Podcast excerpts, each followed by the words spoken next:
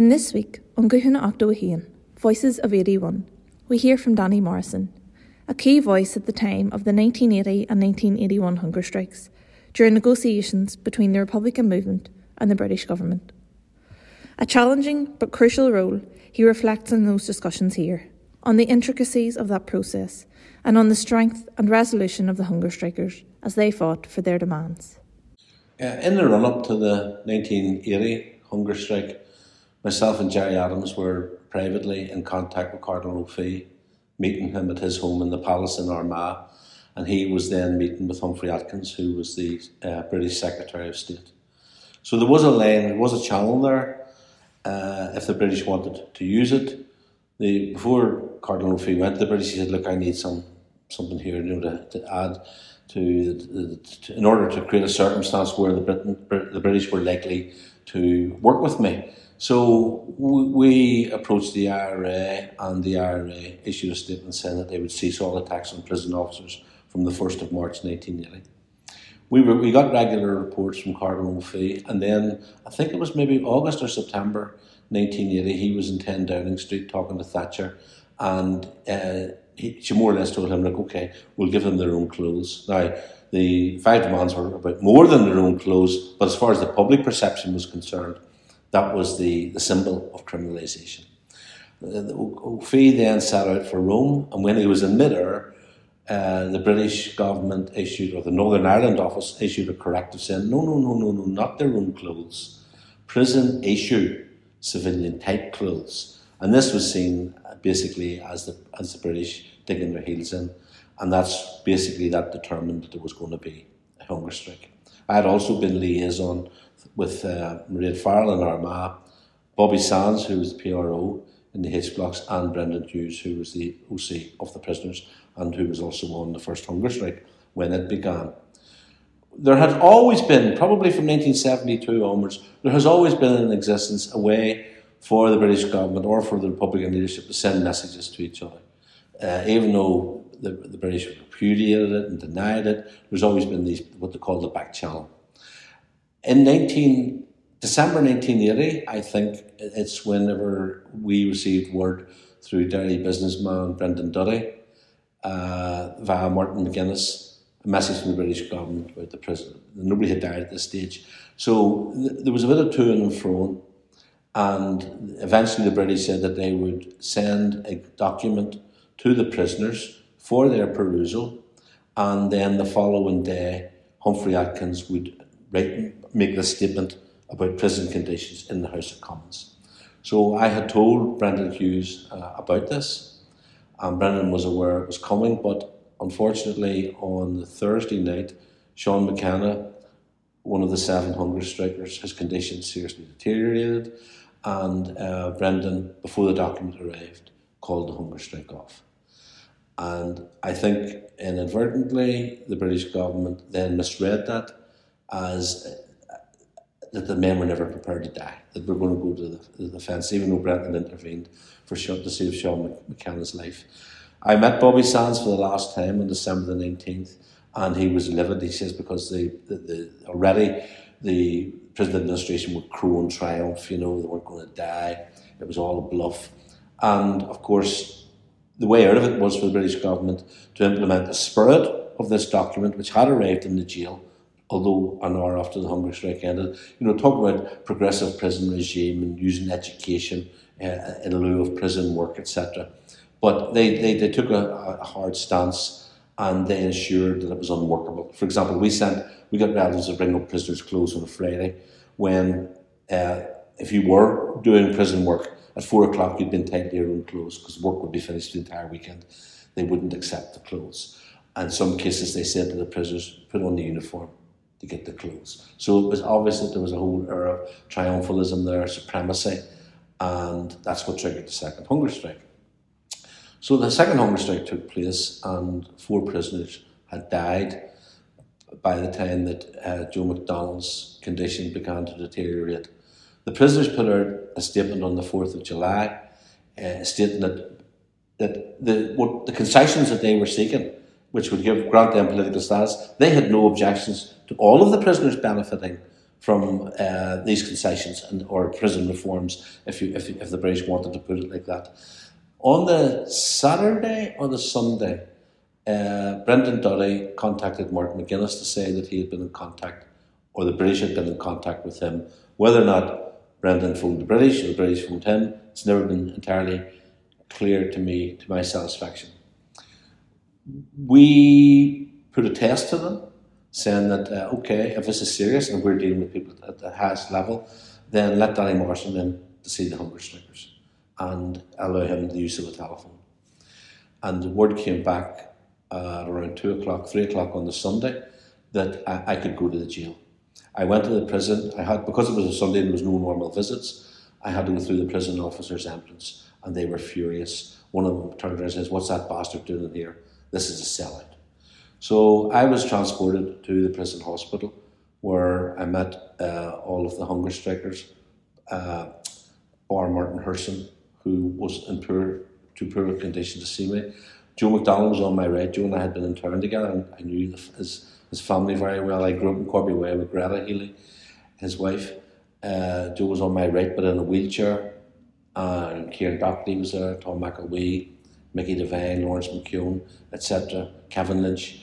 And I explained to them that I was in there, that we had been in contact with the British government. We consider this to be the opening shots in a, in a negotiating process. And I had a telephone outside in which I could phone Gerry Adams, and Gerry Adams was in contact with Martin McGuinness, and Derry, who was in contact with Duddy.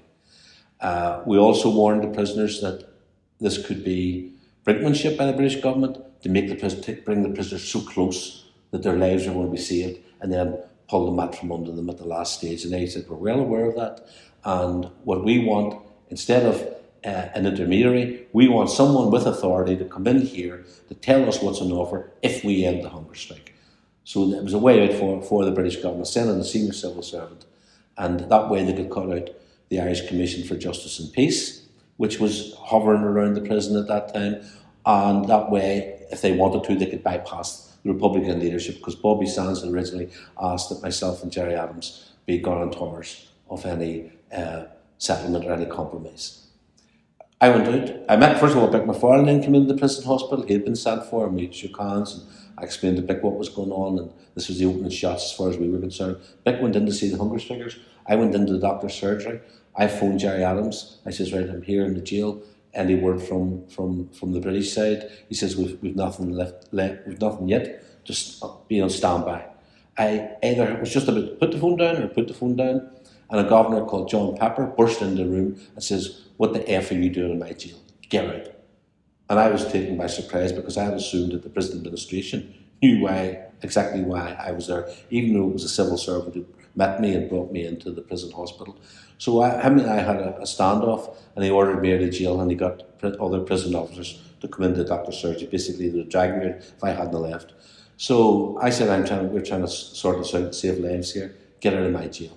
So as I was going out of the jail, uh, the screws that had been saying this is a they were all laughing at me getting thrown out of the jail. Now, having said that, uh, the contact through London with Duddy continued, but they would not put anything on paper. And we wanted to know what exactly would happen if the hunger strike ended. It wasn't until 11:30 p.m. on Monday night that Duddy was contacted in, in his diary, which are lodged at uh, Galway University. You can see his handwriting. He writes down basically what they're what they're offering, and they they also said that you could you've got until nine o'clock in the morning to t- accept or reject. Now our problem was that it was the middle of the night, eleven thirty a.m. just before midnight.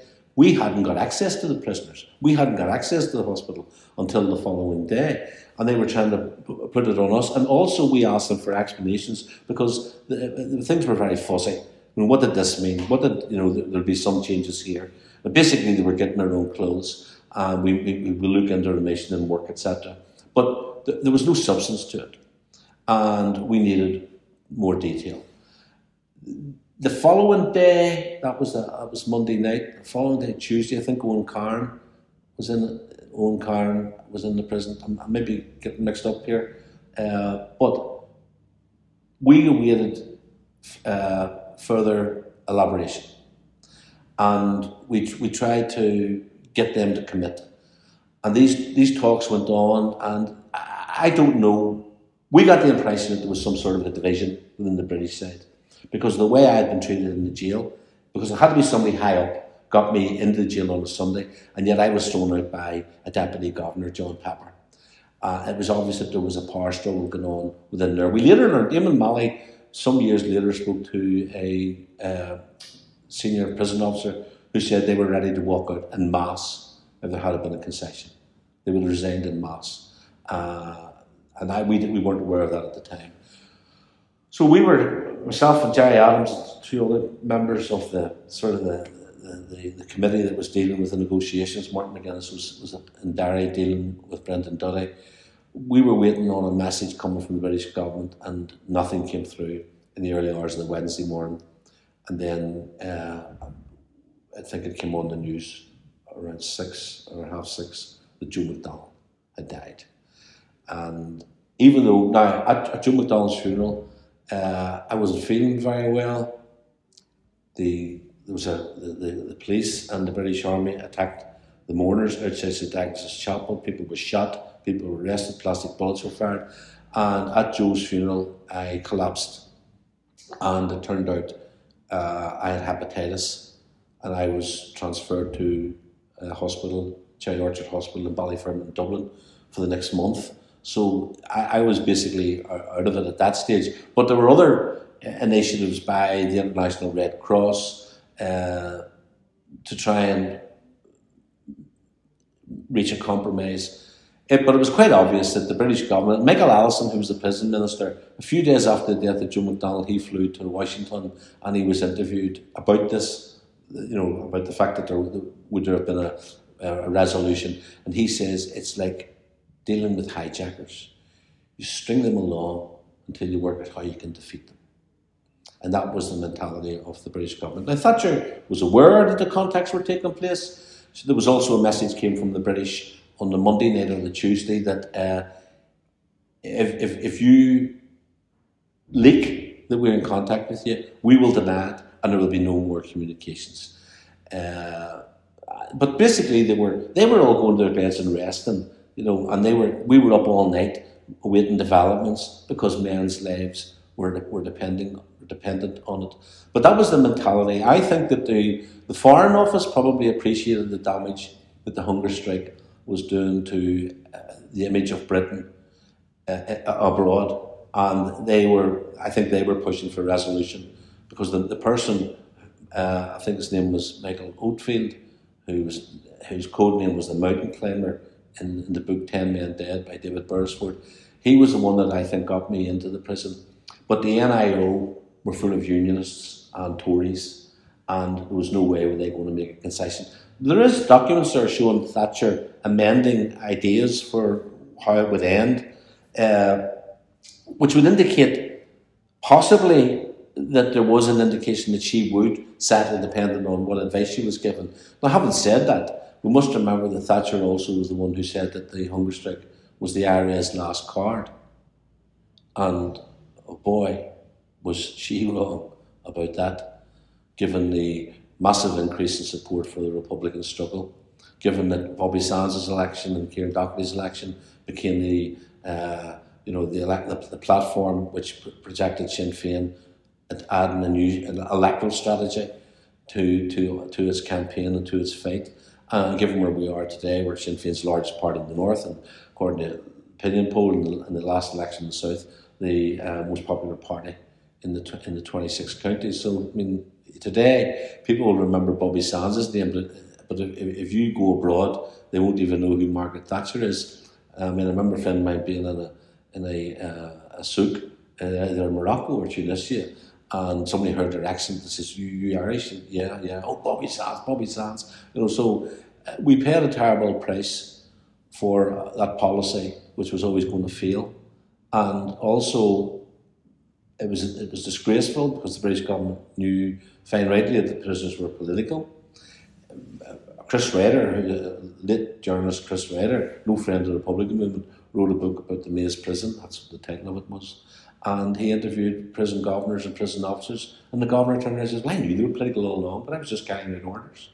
And of course, the political status of the prisoners was recognised in an international agreement whenever they were all given early release. Whenever the prisoners, including Pat Magee, who uh, was sentenced to like nine life sentences, I think, for planting the bomb at the Grand Hotel in, in Brighton, which almost killed Thatcher in 1984. He was given early release. So it's, you know there were there were political prisoners uh, all along. Uh, but you see, in negotiating with the British government, really you have to be so sharp because they are well named perfidious Albion, treacherous England.